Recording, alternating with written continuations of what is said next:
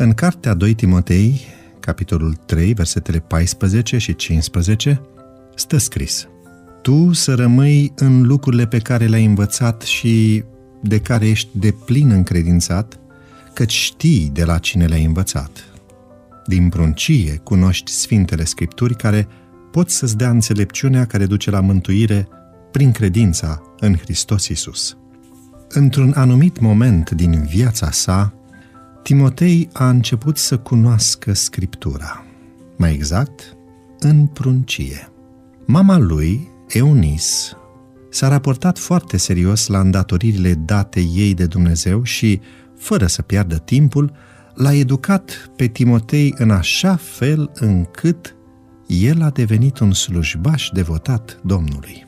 Tânărul Timotei era de plin încredințat în adevărul Sfintelor Scripturi. Evident că era nevoie de mult timp și efort ca învățăturile biblice să se înrădăcineze în inima lui Timotei. Este evident că Eunis și Lois, bunica lui, făceau tot posibilul ca Timotei să cunoască Scriptura.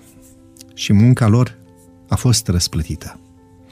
Pavel îi scria tânărului Timotei, îmi aduc aminte de credința ta neprefăcută care s-a sălășluit întâi în bunica ta, Lois, și în mama ta, Eunis.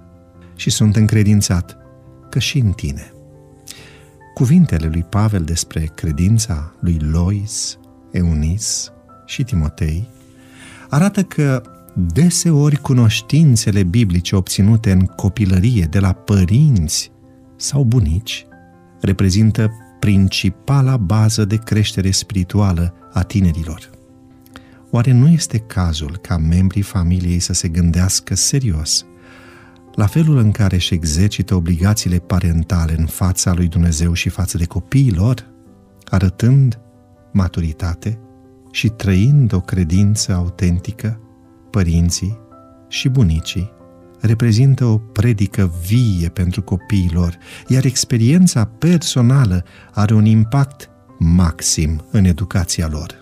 Mulți tineri educați în familii temătoare de Dumnezeu, care din copilărie cunosc Sfintele Scripturi, le aduc o bucurie imensă părinților lor credincioși care pot să afirme împreună cu Apostolul Ioan. Citez. Eu n-am bucurie mai mare decât să aud despre copiii mei că umblă în adevăr. Am încheiat citatul. Doamne, ajută-mă să lucrez cu înțelepciune pentru tinerii din familia mea, dar și pentru tinerii din biserică. Roagă-te astăzi pentru tinerii din biserica și din familia ta.